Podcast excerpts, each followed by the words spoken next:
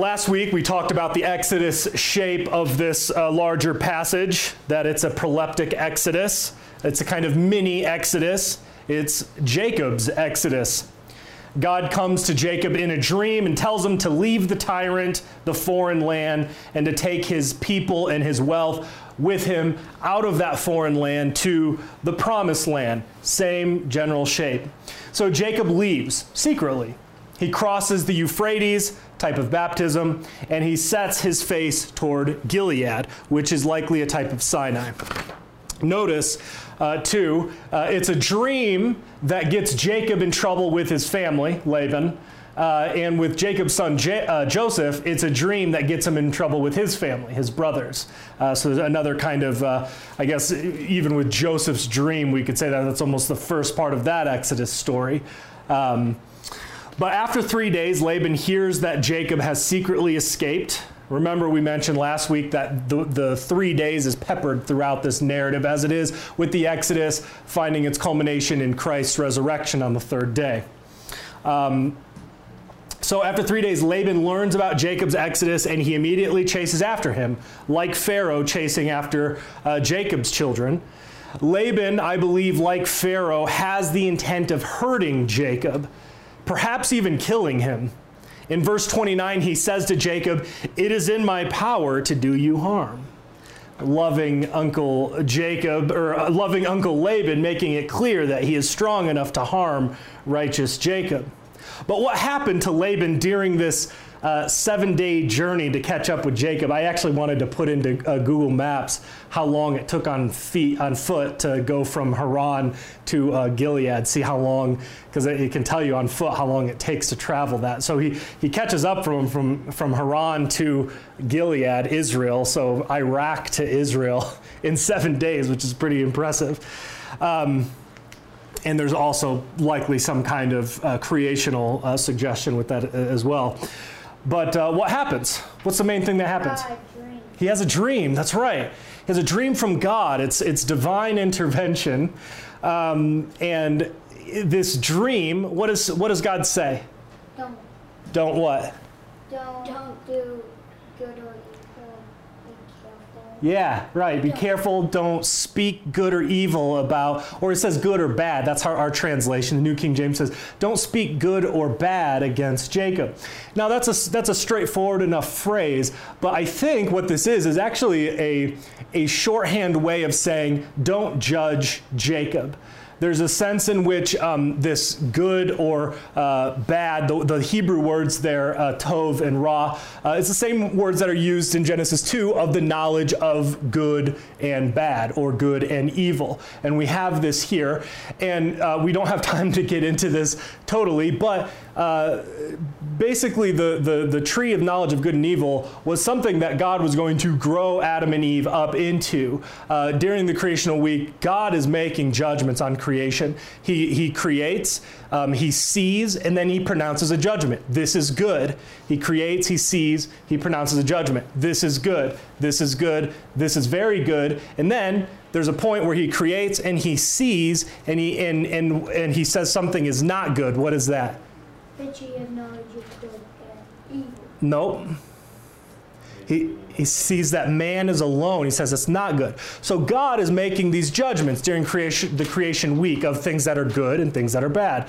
Um, and that is what uh, I think is suggested here when. Um, God says to Laban, uh, You may not make judgments. We could read it that way. Uh, judgments are for mature people, people who learn obedience. Adam and Eve didn't learn obedience. You learn obedience, God grows you up into the ability to make judgments like Solomon. Uh, but Laban is no Solomon. And, and, and uh, so only obedient, mature people are allowed to make judgments like God. We are to grow up to be like God and make these kinds of this is good, this is good, this is bad. God comes to Laban, says, You're not allowed to do this. Okay? So uh, that's uh, and particularly, he's a wicked man, and the wicked are wicked cannot make judgments on the righteous. So that's uh, that's uh, a, a, part of what God is doing there with Laban.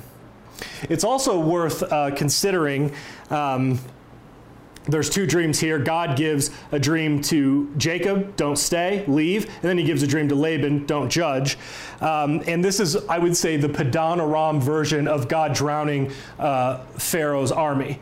It, it's he crosses, he doesn't, he doesn't drown Laban and his army um, in the Euphrates, but he arrests Laban's wicked ambitions. If we are to read between the lines, I have the power to harm you, but I can't because the God of your father told me not to, uh, told me not to pronounce any judgments over you. So God is working. It, it's worth considering God's sovereign orchestration behind the scenes here.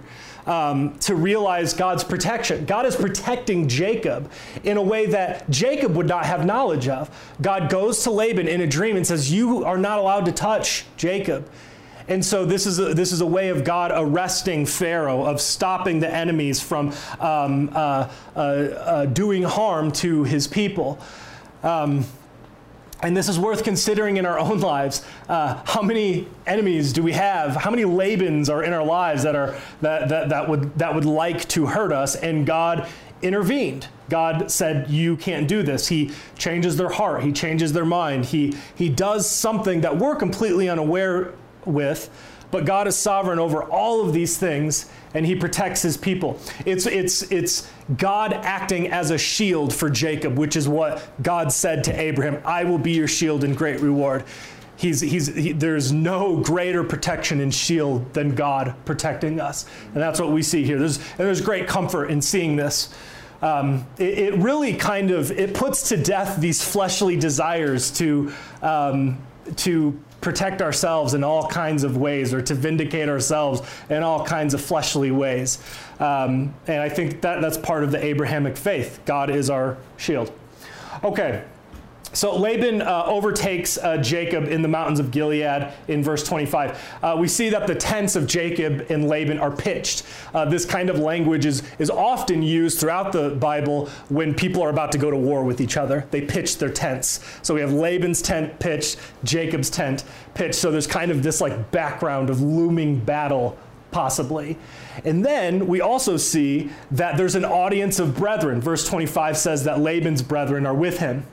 Uh, and then in verse 20, uh, 32, Jacob tells Laban concerning the stolen idol, um, set it in the presence of our brethren. And then in verse 37, Jacob repeats this, saying, Set it before my brethren and your brethren, and let them judge. So the family is around, the brothers are around, and they're acting as judges. And so what is that? This is kind of a, it's kind of a, a primitive courtroom. They're, they're, it's a primitive courtroom uh, Jacob is the defense attorney and Laban is the prosecution. Uh, and, and Laban is accusing Jacob of various things. Uh, he's not outrightly doing it, he's doing it with these questions. Um, but uh, the brothers are around and they're acting as judges. So, so that's also worth considering um, when we start thinking more typologically of what's going on here, when La- if Laban is the, Sa- is the Satan figure, Jacob as the Christ figure, and then Jacob's flock there as well, um, it becomes even more, I guess to put it in Protestant language, there's forensic aspects going on here, this courtroom aspect.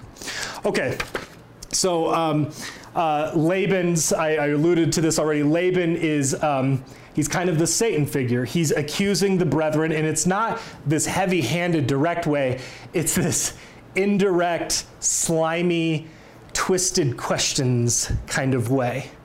Um, it's crafty, and it's made to, it, they're, they're questions that are made to make Jacob look bad and made to make Laban look good. Um, why did you carry away my daughters like captives taken with the sword? What a ridiculous way to phrase a question. We, we've already read Rachel and Leah were, we're with you. Our father's eaten up our inheritance. Do whatever the Lord says to you. These are not captives taken by the sword, right? So he's, he's playing it up for the brethren who are watching. Why did you do this in secret? Why did you steal away unknown to me? Why did you steal away? The word steal is brought up a lot, right? Um, he mentions. Uh, uh, okay, yeah, he, he mentioned stealing multiple, time, multiple times. He's trying to make Jacob look like a thief. he's, he's really do, he's trying to make Jacob look like an oppressor, and Laban is trying to make himself look like the victim. Does that sound familiar? Like this is this is the world we live in. We live in a world of these Labans who project all of their insanity onto the righteous. They accuse righteous people of the very things that they do. They are thieves uh, and they are oppressors. Um, and this is what Laban Laban is is do, is asking questions that are exactly the opposite of the reality of the case. Um, and this is a satanic kind of tactic. So don't be like Laban. Don't don't pretend that you're a victim. Don't whine about perceived wrongs. Don't whine about actual wrongs. And especially don't twist words that lie about other people. This is what the world does. Uh, but it's also what unfaithful brothers in the faith will do to you as well. I mean, he's a brother. Uh, he's a physical brother, but he's, he's also he's a pagan. But this is what brothers in the faith will do um, to you. So don't be like them. Uh, Laban, he says, I might have sent you away with joy in songs, with timbrel and harp, and you did not allow me to kiss my sons and my daughters. Does anybody believe this, this is what Laban would have done? No, we've already seen Jacob tried to leave before, and Laban did not bring out timbrels and harp and, and, and give him uh, a blessed uh, departure. He, he gets him to stay. Now, there might be some complicity with Jacob in staying on that. I don't know. But this is not Laban's disposition. It's very reasonable for Jacob to leave the way that he did. Um, and I think Jacob is, uh, or, or Laban is trying to play it up in front of the court. I would have done all these things. Uh, he's trying to make, he's trying to look like the good father. He also says, now you have done foolishly in so doing, which in my mind gets pretty close to making a judgment of speaking good or bad of, of uh, Jacob um, you have done foolishly sounds like judgment language to me. Mm-hmm. Very typical of Laban to kind of break these things. But um, we see that uh, we see that Laban. This is another kind of. This is amazing to me. He, he, it's in this judge judgment setting. All the brothers around. He publicly tells everybody why he doesn't hurt Jacob. He says because the God of Jacob's father told me not to do so in my mind, this is a mixture of Laban's pride and a, and a misstep. Why would he do this? This only makes Jacob look good. It makes Laban look bad and it makes Jacob look good. It shows that Jacob's God has favor on him. It's, I mean, imagine him saying that. I, I would hurt you, but your God told me not to. Um, it seems like a foolish thing for Laban to publicly make, make known in this courtroom um, aspect. So, yeah, why does he do it? I think he can't help but to boast of the power that he has, what his intentions are. And if we take him as the Satan figure, this is this is the satanic serpentine flaw, overplaying your hand, showing what you want to do, wanting everyone to know what you, the power that you have, kind of this, this uh, braggarts kind of uh, uh, type of thing, I think is, is kind of a satanic um, uh, vice. He can't help but to let everybody know what he could do, right? But it doesn't help him out. He wants to flex in front of everyone. And then Laban says, uh, And now you have surely gone because you greatly long for your father's house. I'm, I'm convinced that this is another tactic of the wicked um, when they are accusing the righteous. Does Moses, the narrator, ever tell us that Jacob greatly longs for his father's house? No. What's the reason for Jacob leaving? He comes to him in a dream and says to leave. It's a commandment from God to leave. Now, Jacob may greatly long for his father's house, but we're not told that anywhere in the narrative. He's obeying the word of God. And what Laban is doing is diminishing that, ascribing some kind of emotional, overwhelming state that Jacob is in. And this is what the wicked will do to the righteous. They psychologize and they diminish and they put you in this little box. They, the wicked are the dumbest people on the planet, but they think that they are the cleverest people on the planet. They think they've had, they have you figured out. They think, they got a degree in psychology from Garbage State University, and now they know the hearts of men. And so when you go and do something that is obedient to the word of God, they'll say, well, he's just emotionally attached to his father's home. And that's why he's doing these things. Now, I grant I may be reading into this here, but this is this is the kind of thing if you've obeyed the word of God, you know that this is the kind of thing the wicked will do to you. I'm convinced Laban is doing something uh, of that here. Um, let's see here. Yeah. The, the poor baby is homesick. He, he reduces Jacob's actions here. Okay. Oh, and also, when people do this, when people belittle you and they're condescending and they psychologize and they put you in this little box, um, you know, he's, he's angry, he's, he's mad, he doesn't want to submit to authority, whatever it is, whatever thing. Jesus says you're blessed. He says you're blessed, and he says, Great is your reward in heaven. This is, this is another way in which the, the, the wicked just lose because they're heaping up, they're heaping up blessings for you in heaven. Um, so yeah, that's something to keep in mind during, during these kinds of things, which also gives us a kind of contentedness. It's like, go ahead, go ahead, say all this stuff. You're just running up my heavenly reward credit card miles with all of this stuff, right? Bring it on, Bring it on yeah. Now, in the midst of all these veiled um, accusations and kind of half truths and lies, we have this one true question at the end. It's not an absolute true question, but it's about as close to the truth as we can get. Why did you steal my gods? So, in my view, his, his speech here is just filled with all kinds of misdirection. But then he attaches this thing, which is true. Why'd you steal my gods? That did happen. It wasn't Jacob himself, but Jacob, as the covenantal head of this flock, uh, did. He didn't know it. But, but this is another way that Satan works. Laban as a Satan figure. All of this half truth, all of this misdirection, but there's truth nestled in there. And that's what kind of gives it a little bit more traction. Also, uh, something that's interesting here is this stolen idol. I think there's a connection to Laban's heart. Uh, I think Moses is making a connection between Laban's heart and um, the idol. In verse 26, Laban begins his speech, his opening statement, by saying, Why have you stolen away unknown to me? Um, or some translations will say, Why have you deceived me? But um, if you just translate it literally, uh, the word there is my heart. Why have you stolen my heart or my inner man? Uh, Levavi. Every other place that this word appears, it's almost always translated as my heart. In the Psalms, it's pretty much always translated as my heart. Why have you stolen my heart? And then he ends in verse 30 Why have you stolen my gods? And so I think that at the beginning, we see that heart and God connection towards the end. So Laban's heart is with his idolatry, Laban's heart is with his gods. Why have you stolen my heart? He wants to know where his stolen heart is. And in verse 31, Jacob answers.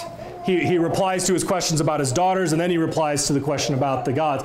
To the daughters, it's interesting, Jacob doesn't defend himself. He doesn't say, and take away your daughters captive by the sword. It's a pretty unfair way to, like, like Laban is asking questions like the modern media, you know, uh, when did you stop beating your wife kind of type thing. And he, he, the only thing he says is he actually just shines the, the light on him. He says, because I'm afraid you would have stolen your daughters back.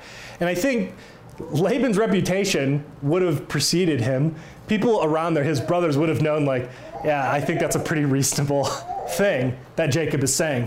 And I think we see that towards the end. We'll get into this next week. But Laban, I think, realizes he loses the courtroom battle, so he wants to make this covenant of peace with him, uh, perhaps even to protect himself.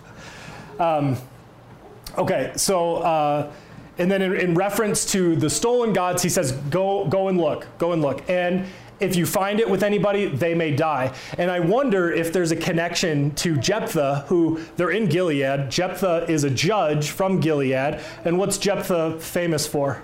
Uh, making the rash vow. Oh, yeah. uh, sacrificing his daughter. Right, yeah. You got that? Right. okay, yeah. So, right, yeah. Um, I don't, I don't actually think it was a human sacrifice. I think it was a sacrifice of her um, uh, virginity and giving her to the temple. It's debated, but the point is, he makes this vow, or he puts his daughter's life in jeopardy um, with this vow. And I wonder if there's something I don't really know. I'm just giving it to you. Jacob doesn't know that Rachel stole it, so he basically risks her um, being killed back to the forensic aspect, I think that there's actually something to the fact of Rachel having sin, deserving to die, but escaping that punishment. Uh, that's, I think, also somewhere in that uh, milieu. Um, okay, and then oh, this is a, this is another thing I throw I throw your way. Uh, there's an interesting parallel. I think this might anticipate uh, something else where there's another there's another episode in Genesis where some kind of treasured pagan artifact is hidden, and later, um, well, I'll just I'll just tell you. Um, I, I you, I'm sorry. No, not Achan. Although that's interesting. There might be something to that. It's with it's Joseph. With Joseph, yeah, Joseph. But it, there's there's all kinds of similar um, patterns. Even, but it's so so um, Laban overtakes Jacob in the in the uh, I think it's Genesis 44. The servant of Jacob or the servant of Joseph overtakes the brothers. It's the same language. Um, Laban doesn't know that something is stolen from him. Joseph intentionally puts a stolen item in, uh, in, in, the youngest sibling's uh, possession, in Benjamin. Uh, Rachel is the younger uh, daughter. So we have the youngest holding on to this stolen item. We also have the searching of Laban. It goes from oldest to youngest, starts with Jacob, goes to Leah, the concubines, and then Rachel. It's kind of an oldest to youngest type thing, or top to bottom kind of thing. And the same exact thing, we're told in Genesis 44 that the servant of Joseph searches from the oldest to the youngest. Um, in our passage, it's not found. In the Joseph passage, it is found. Um, and then uh, here, it's a pagan idol. Does anybody know what it is that, that Joseph intentionally hides in, in Benjamin's thing? It's kind of a similar thing. Yes, it's a cup of divination. And, and, and Joseph is like, Don't you know that I can practice divination with this cup? So it's one of these kind of murky, you know, uh, primitive things. It's like, is that a pagan kind of thing? It seems pretty pagan but it's a cup of divination. So we have this kind of pagan, uh, this hidden pagan treasure. So I don't really know. I just throw that your way because I think that there's some uh, parallels there or anticipation. But what's most prominent to me, as uh, we talked about um, uh, last week, is that there's a woman who deceives a tyrant. We see this reversal of the curse uh, the serpent deceives the woman. Now the woman is deceiving the serpent. Uh, she's deceiving Pharaoh, Laban, just like the midwives in Exodus deceived Pharaoh, Pharaoh. We talked about her sitting on the idol as a kind of humiliation of the gods. Same thing with Exodus. The plagues humiliate the gods, in which this culminates in Jesus humiliating the principalities and powers through uh, his death and resurrection. Paul says in Colossians 2:15, having disarmed the powers and authorities, he made a public spectacle of them, triumphing over them by the cross. Um, I've, I've heard some people say that this may be a, a kind of a, a, crass way of describing it, but, but Christ spikes the football, right? He's, he makes a public spectacle of his enemies, he humiliates the gods. Um, so that's what I think a lot of this is this divine deception, humiliation of the God uh, is, is culminating in. This is seen uh, somewhere else in Scripture. There's a woman, and there's a tyrant, and there's a righteous man escaping, and then there's an idol that's involved. Does anybody know? It's kind of an obscure passage. It's, um, I'll give a hint if nobody knows. It's, uh, the imagery is similar to Ferris Bueller's Day Off. It's when Michal helps David escape from Saul. Uh, in 1 Samuel 19, um, it says this So Michal let David down through a window, and he went and fled and escaped. and Michal took a household idol, it's the same Greek uh, Hebrew word teraphim, uh, and laid it on the bed, put a cover of goat's hair for his head, and covered it with clothes. So when Saul sent messengers to take David, she said, He is sick, right? So um, there's these aspects here uh, with uh, David and Saul as well. And then we talk. I suggested this. Uh, so th- that's a kind of the, I guess the the historical redemptive view of it. Um, on a kind of more negative side, we talked about this already. There could be, um, and I think that this is there. This also anticipates, I think, the idolatry or the sin of Israel coming out of Egypt. Um, that uh, later, because later in Genesis, Jacob has to tell his family before they get to Bethel. Jacob's making his way back to Bethel, back to the promised land. And before he makes it to Bethel, he tells his family, You have to get rid of your household gods. And so there's this, there's this um, wandering period between the Exodus and then him actually coming to Bethel. And before he actually gets to Bethel, he's like, We got to get rid of these household idols, which is very similar to the children of Jacob, the Israelites. They had to get rid of their idolatry and their sin before they actually entered into the heart of the promised land. Um, so I think that there's there's there's a, a purification, a sanctification aspect here um, that we see uh, both with Jacob's proleptic exodus and then um, the final exodus. And then lastly, I'll end with this. Uh, if this is if we look at it from this perspective that there's kind of residual sin and idolatry with Rachel, uh, what does anybody remember what Rachel's name means? Ewe, right? It's a female sheep. If we think of it in this way, she's a spotted sheep. She has sin on her. She has idolatry still with her. Um, and so uh, these foreign gods uh, have this soiling effect. They have this, this blemishing effect. And, but she's under the headship of Jacob, whose God said, I will be with you. And she escapes the accusations and the searching out of the accuser of the brethren who goes and looks for the sin and can't find it. And this is a this is an anticipation of the kind of salvation that we have, that kind of forensic justification as spotted sheep that the spotless lamb has given to us. We've escaped the devil, we've escaped the serpent, the serpentine tactics because of who our shepherd is, uh, the greater uh, Jacob. Uh, he protects us from the serpent, he forgives us of our sins, and he brings us into uh, an everlasting inheritance. So let's go ahead and pray. The charge is this trust in the Lord as your shield. God said to Abraham, Don't be afraid, I am your shield and great reward. In our passage, we saw that the God of Abraham and Isaac was a shield for Jacob against the serpentine tactics of Laban. We live in a world filled with Labans, psychotic, selfish, irrational, demonically possessed fools who hate you. But the Lord is not for them, He is for you. He is for all those who trust in Him, obey Him, and are not ashamed to confess Him before others.